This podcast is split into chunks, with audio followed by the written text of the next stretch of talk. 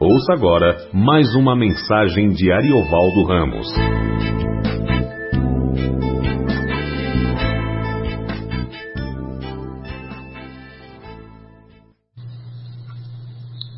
João testemunha a respeito dele e exclama: Este é o de quem eu, de quem eu disse. O que vem depois de mim tem, contudo, a primazia porquanto já existia antes de mim. Porque todos nós temos recebido da sua plenitude graça sobre graça.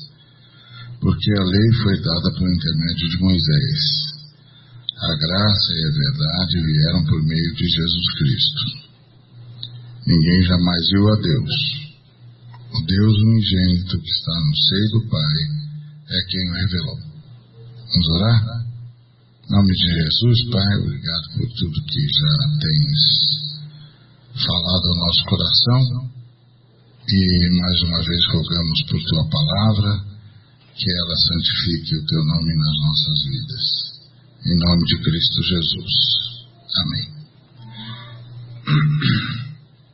João, o, o profeta, está preparando o caminho para Jesus. Ele veio antes com o objetivo claro de anunciar a Israel o Messias, o Salvador, aquele que era aguardado pelo povo de Israel. E, e ele é uma testemunha esperada por 400 anos, porque durante 400 anos Deus esteve em silêncio não levantou nenhum profeta, e aí no final de 400 anos uh, João se manifesta trazendo uma mensagem é, que é, Israel esperava desde sempre, a chegada do Messias. A gente precisa entender que João é emblemático. Ele é o último homem do Velho Testamento e o último sumo sacerdote da linhagem de Arão, porque João é filho de sacerdote e é descendente de Isabel, que é descendente direta de Arão. E para ser sumo sacerdote, tinha que ser descendente direto de Arão. Então, João Batista é quem compunha esse quadro que tinha essa, esse perfil. Ele era sacerdote e descendente direto de Arão. O que quer dizer que se tudo tivesse correndo bem em Jerusalém, João Batista seria o sumo sacerdote. Mas como já tivemos ocasião de ver, o sumo sacerdote era Caifás porque Anás fez um acordo com os romanos os romanos descobriram que o povo de Israel só ouvia o sumo sacerdote, então Anás fez um acordo com os romanos e, e foi o primeiro sumo sacerdote dessa nova, desse novo arranjo.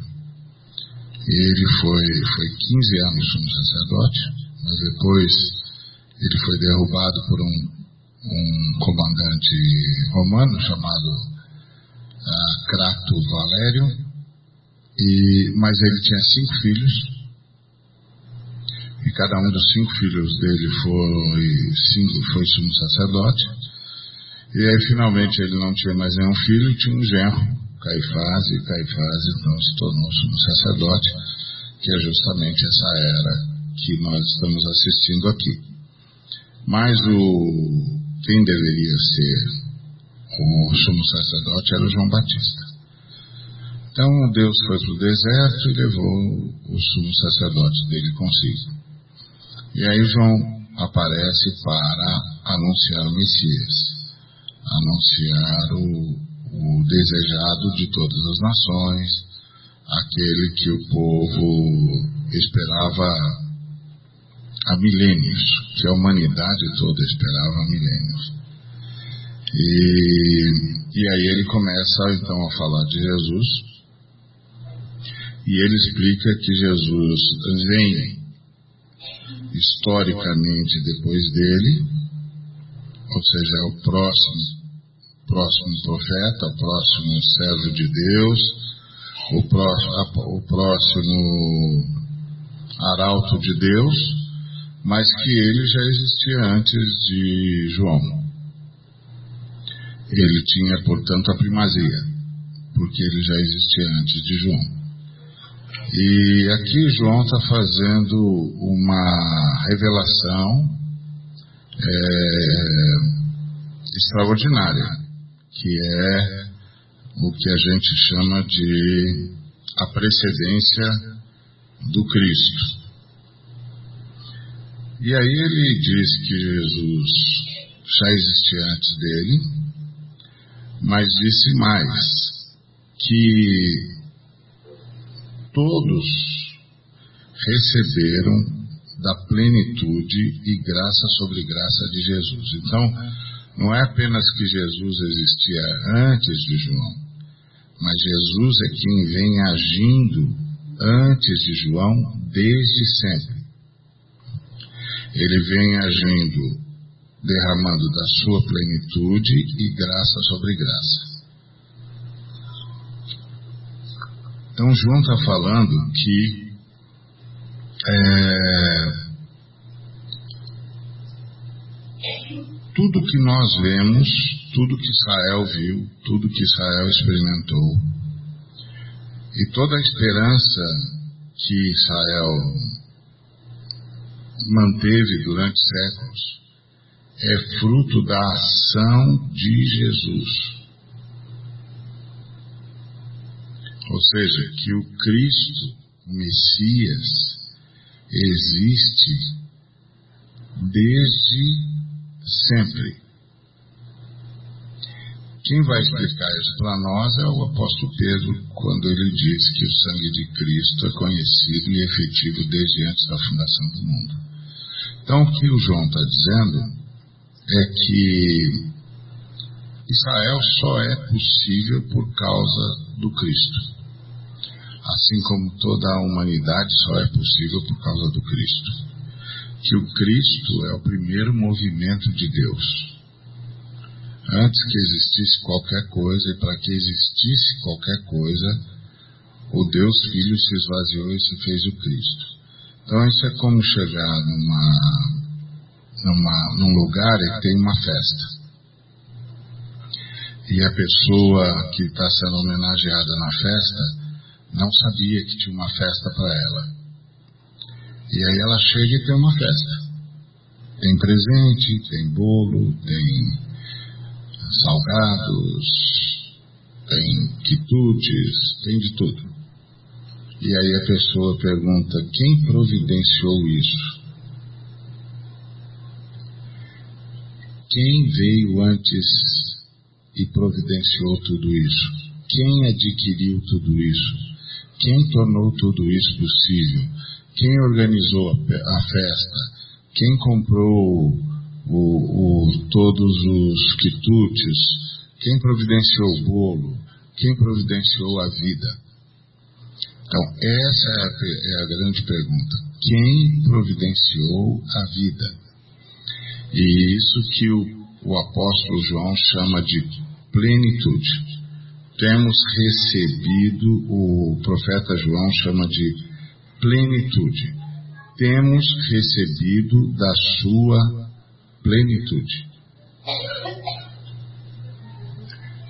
E o que é plenitude? Plenitude é tudo que uma pessoa tem, tudo que uma pessoa é, tudo que uma pessoa pode. Essa é a plenitude de alguém. Então, o que o apóstolo, o que o profeta está dizendo, é que Jesus derramou a sua plenitude em nosso favor. Ou seja, o João antes de Paulo, o profeta João antes de Paulo, está falando do esvaziamento de Jesus, do esvaziamento do Deus Filho, que ele abriu mão da sua plenitude, abriu mão da sua glória, abriu mão de tudo que ele era de tudo que ele podia, de tudo que ele tinha, para que nós pudéssemos existir, para que Israel pudesse existir e para que o mundo pudesse existir. No caso de Israel, é uma, uma ação extremamente específica. Porque Israel é uma nação formada por Deus para justamente trazer o Messias. E, a, e a Israel, uma nação formada por Deus para justamente trazer o Messias, isso significa que Israel é uma, uma nação que Deus forma e não permite que Satanás governe.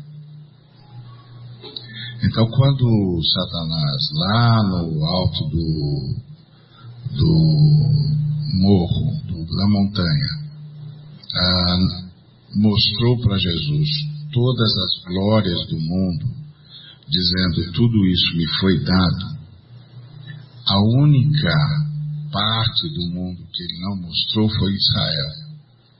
Pois que, porque Israel foi preservado dele. Israel estava sob o protetorado do arcanjo Miguel.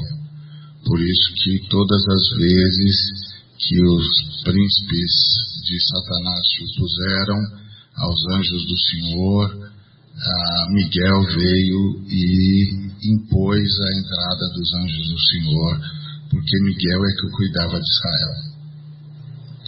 E por isso ele, ele veio buscar o corpo de Moisés, por isso ele, ele repreendeu, ele disse a Satanás que ele estava repreendido pelo Senhor.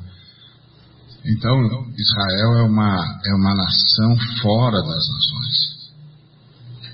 Ela foi formada por Deus, não foi escolhida entre as nações, ou seja, não haviam tantas e quantas nações, e o Senhor foi lá e escolheu uma nação. Não, o Senhor formou essa nação.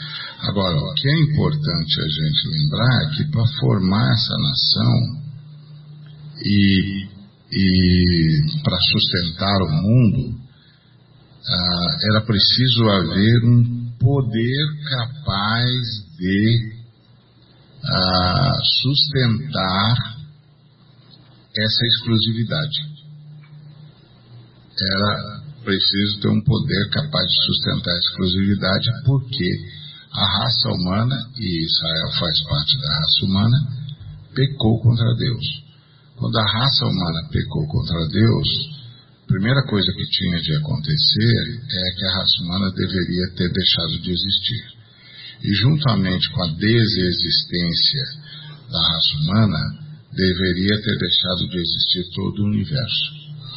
Pois o sacrifício de Cristo é tão poderoso e tão profundo que ele permitiu não apenas a manutenção do universo, não apenas a manutenção da humanidade, como a formação de uma nação exclusiva.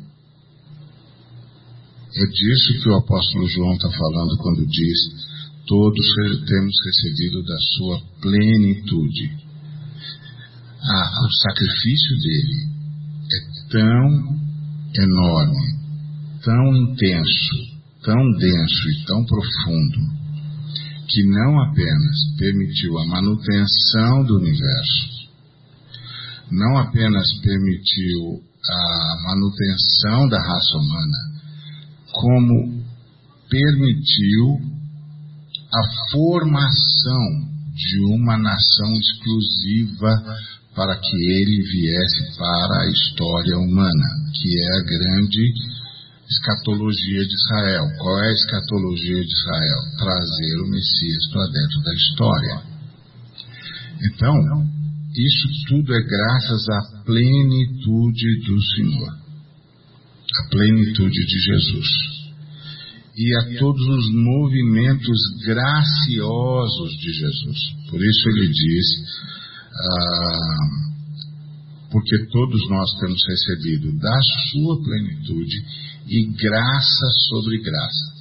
É preciso lembrar que graça não é uma entidade. Graça é uma disposição que há no coração da Trindade favorável às suas criaturas, com especialidade o ser humano. Então, graças ao sacrifício de Jesus, graças ao sacrifício de Jesus profundo e, e denso, intenso, a Trindade pôde manifestar graça sobre graça. Por exemplo, a humanidade entrou em parafuso lá no tempo de Noé. A iniquidade chegou a um nível tal que o Senhor, que a Trindade, pensou em erradicar a, a humanidade. E por que, que a humanidade não foi erradicada? O texto sagrado diz que é porque Noé achou graça diante do Senhor.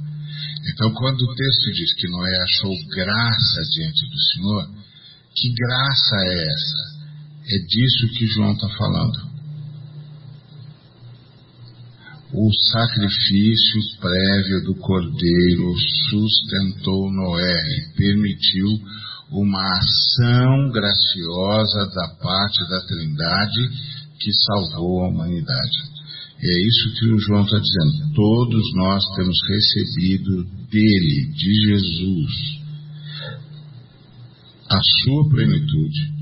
Temos recebido da sua plenitude e graças a esse derramar da sua plenitude, temos sido alcançados pelas ações graciosas da Trindade. Então, o João está anunciando a razão do universo. Jesus, que vem depois de mim, tem contudo a primazia, porque ele era antes de mim, e mais, ele é a razão do universo. Ele é a razão de Israel existir, ele é a razão da, da criação, ele é a razão da manutenção da criação, ele é a razão do resgate da criação. Então é isso que o João está anunciando. E aí ele diz: porque a lei foi dada por intermédio de Moisés. A graça e a verdade vieram por meio de Jesus Cristo. E o que a gente precisa lembrar é que a graça veio antes da lei. É disso que o João está dizendo. Embora Jesus Cristo seja depois de Moisés, a graça veio antes da lei. Aliás, sem a graça não haveria lei. Porque a lei já é um ato de Deus da graça para preservar Israel da conspurcação, ou seja, preservar Israel da corrupção. Porque se Israel se corrompe, perde as condições espirituais necessárias para trazer Jesus à terra. Isso é uma coisa que a gente tem que lembrar sempre. Às vezes você está falando com alguém, ele fala assim: Ah, mas você fala que Deus é amor, que Deus é amor, e os juízos no Antigo Testamento mandou matar Jericó, mandou matar Sodoma, mandou matar. Tem de ter a seguinte concepção: Deus está fazendo os juízos necessários para impedir que Israel seja corrompido. Porque se Israel for corrompido, a criança prometida em Gênesis 3,15 não vem. E se a criança prometida em Gênesis 3,15 não vier, não há saída para a humanidade. Então, o que está em jogo ali é a humanidade. Por isso Deus fez todos os juízos que foram necessários fazer para preservar Israel da corrupção, porque se Israel se corrompe, nós não estaríamos aqui. E tudo isso só é possível por causa da plenitude de Cristo, que foi derramada em nosso favor desde antes da fundação do mundo. Então, Cristo é o Senhor, Deus Filho, em missão, derramando-se em favor da criação, da manutenção da criação e do resgate da criação. Sem isso, nada seria possível. Então ele diz: a lei foi dada por intermédio de Moisés e a graça e a verdade vieram por meio de Jesus Cristo. E lembre-se, a graça veio antes. A graça está é anterior à criação. Agora a verdade foi vindo à luz. Então, a, o Senhor deu o último juízo, que foi Babel, e depois ficou, sabe Deus quanto tempo sem se manifestar a humanidade. Então a humanidade ficou sob a graça, mas sem a verdade. Entendeu? Ficou sob a graça, estava lá mantida por Deus, mas sem a verdade. A verdade veio vindo aos poucos. Quando Moisés nos legou o Pentateuco, é, onde ele recebeu a lei, a gente começou a ter acesso à verdade. A gente começou a saber o que, que tinha acontecido com a gente, por que, que a gente estava na situação que estava e que esperança que a gente tinha, podia ter ou não. Aí a verdade veio aos poucos. E aí veio a lei de Moisés também para preservar Israel. Aliás, sobre a lei, sobre a lei, você tem de lembrar o seguinte: às vezes algumas pessoas comparam a lei de Moisés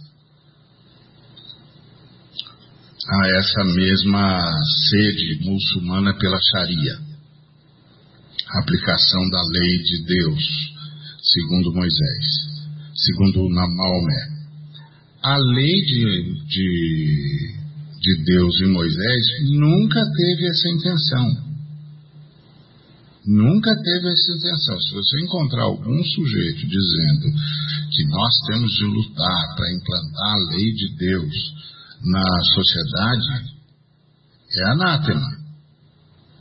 A lei que Deus deu a Moisés é lei suficiente para lei suficiente para conduzir Israel até a vinda do Messias.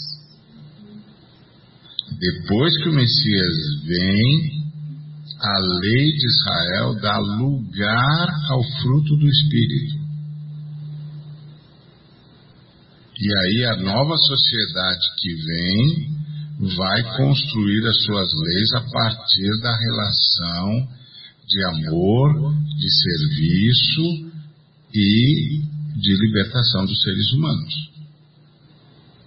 A lei de Moisés nunca teve essa intenção de ser como a Sharia se propõe ser para a humanidade. Nunca teve essa intenção. A lei de Moisés é lei suficiente para. Lei suficiente para preservar Israel de tal maneira que o Messias pudesse vir. Cuidado com isso, porque agora está essa febre religiosa no mundo e, e, tem um pessoal dizendo: mas nós temos a lei de Deus. Nós não temos, não. Não para esse objetivo, não temos não. A lei de Moisés é lei suficiente para trazer Israel até Cristo. E quem disse isso foi o apóstolo Paulo. Ele disse que a lei é pedagoga. Tinha o objetivo de trazer o povo de Israel até Cristo. E quando Cristo veio, a lei e o objetivo da lei foram cumpridos. E agora os filhos de Deus são movidos pelo padrão do, do fruto do Espírito, que é superior à lei de Moisés, e vão construir sociedades baseadas nos princípios eternos, que estão contidos na lei de Moisés e também nos ensinos de Jesus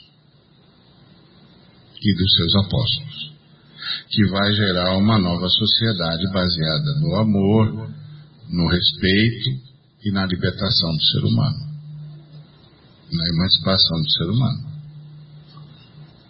Então, ah, E aí, finalmente, o, o João diz: ah, Ninguém jamais viu a Deus, o Deus unigênito que está no seio do Pai é quem o revelou. E aí, o João é o primeiro a dizer que em Deus há mais de uma pessoa. Ninguém jamais viu a Deus. Mas uma das pessoas de Deus, o Deus unigênito, foi quem revelou Deus. E lembre-se, Deus é o título que nós damos à unidade, à unicidade, fruto da unidade da Trindade. Nunca se esqueça disso. Deus é o nome que nós damos, é o título que nós damos à unicidade, fruto da unidade da Trindade. Então, Pai, Filho e Espírito Santo, em, que vivem desde de eternidade a eternidade em perfeita unidade, manifestou a unicidade teocêntrica, se, se fazendo o único Deus do universo. Então, há um só Deus, que é a comunidade Pai, Filho e Espírito Santo, que se manifesta em unicidade. De modo que o Deus do universo é a Trindade. Tá certo? E ninguém jamais viu a Trindade. Mas o Deus unigênito que estava no seio do Pai é quem revelou-nos a Trindade. O Criador e sustentador do universo. Então, é, isso parece ser apenas uma uma aula de teologia, né? Agora sei um pouco mais sobre a natureza de Jesus.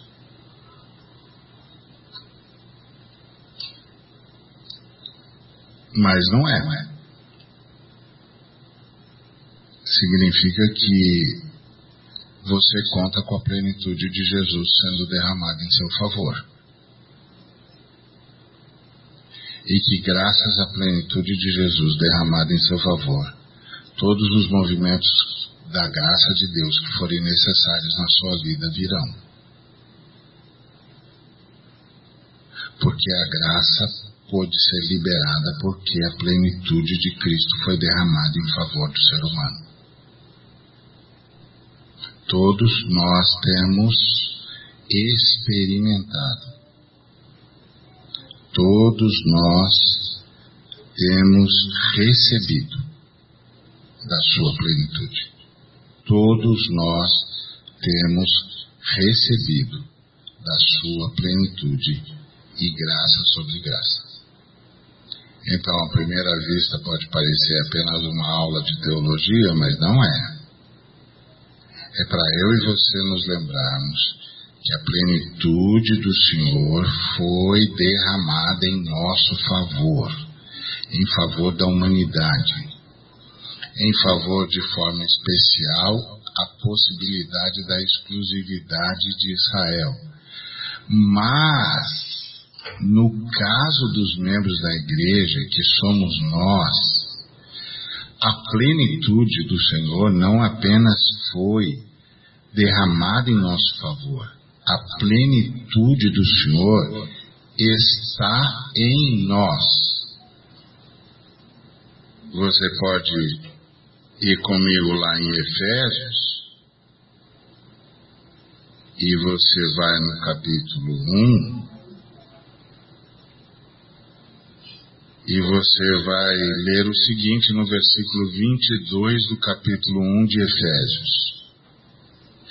E pôs todas as coisas debaixo dos pés, e para ser o cabeça sobre todas as coisas, o deu à igreja. Você faz parte da igreja? Amém? Então isso é com você. O deu à igreja. E aí explica o que é a igreja. A igreja é o seu corpo, o corpo de Cristo.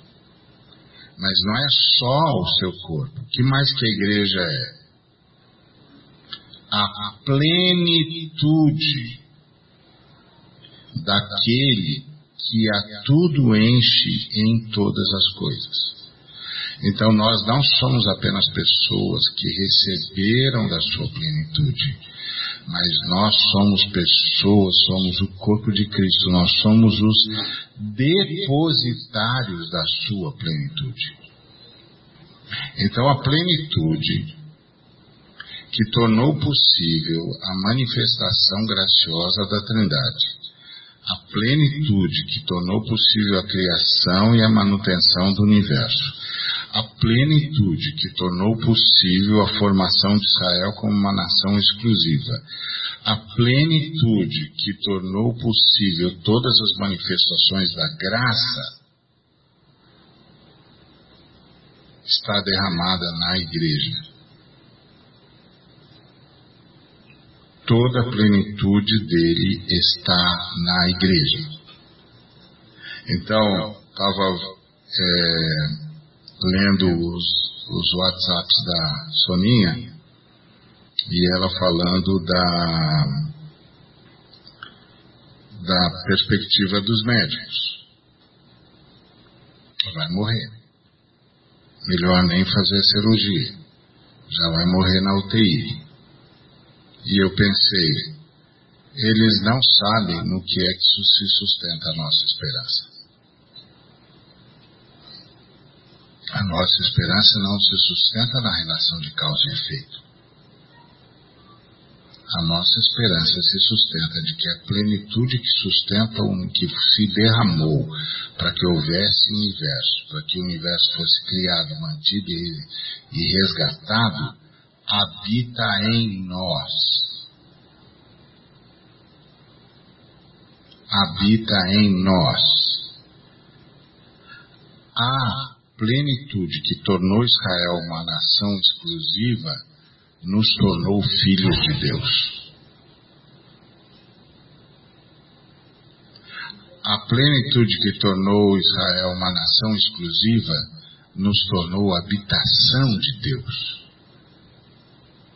A plenitude que tornou Israel uma nação exclusiva, nos tornou manifestação da plenitude de Deus. Por isso, Israel tinha um sumo sacerdote que podia entrar no Santo dos Santos. E nós somos sacerdotes que nem precisamos sair do Santo dos Santos. Então eu fiquei pensando, eles não sabem qual é a nossa esperança e eles não sabem onde nós estamos. Eles não sabem que nós estamos no Santo dos Santos. E que não importa quantas vozes a gente ouça, a gente sempre volta os olhos para aquele que está no Santo dos Santos, cuja presença se manifesta ali e, diz, e dizemos a ele: Qual é a tua palavra?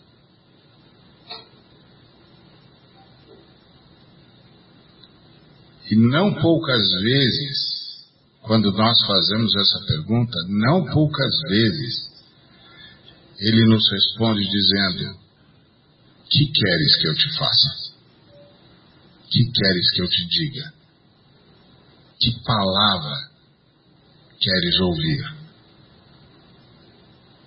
Isso pode não parecer grande coisa, porque nós somos seres para quem a palavra está dissociada do ato. A gente diz uma coisa e vive outra. Mas o Altíssimo é a palavra. E a palavra é o Altíssimo.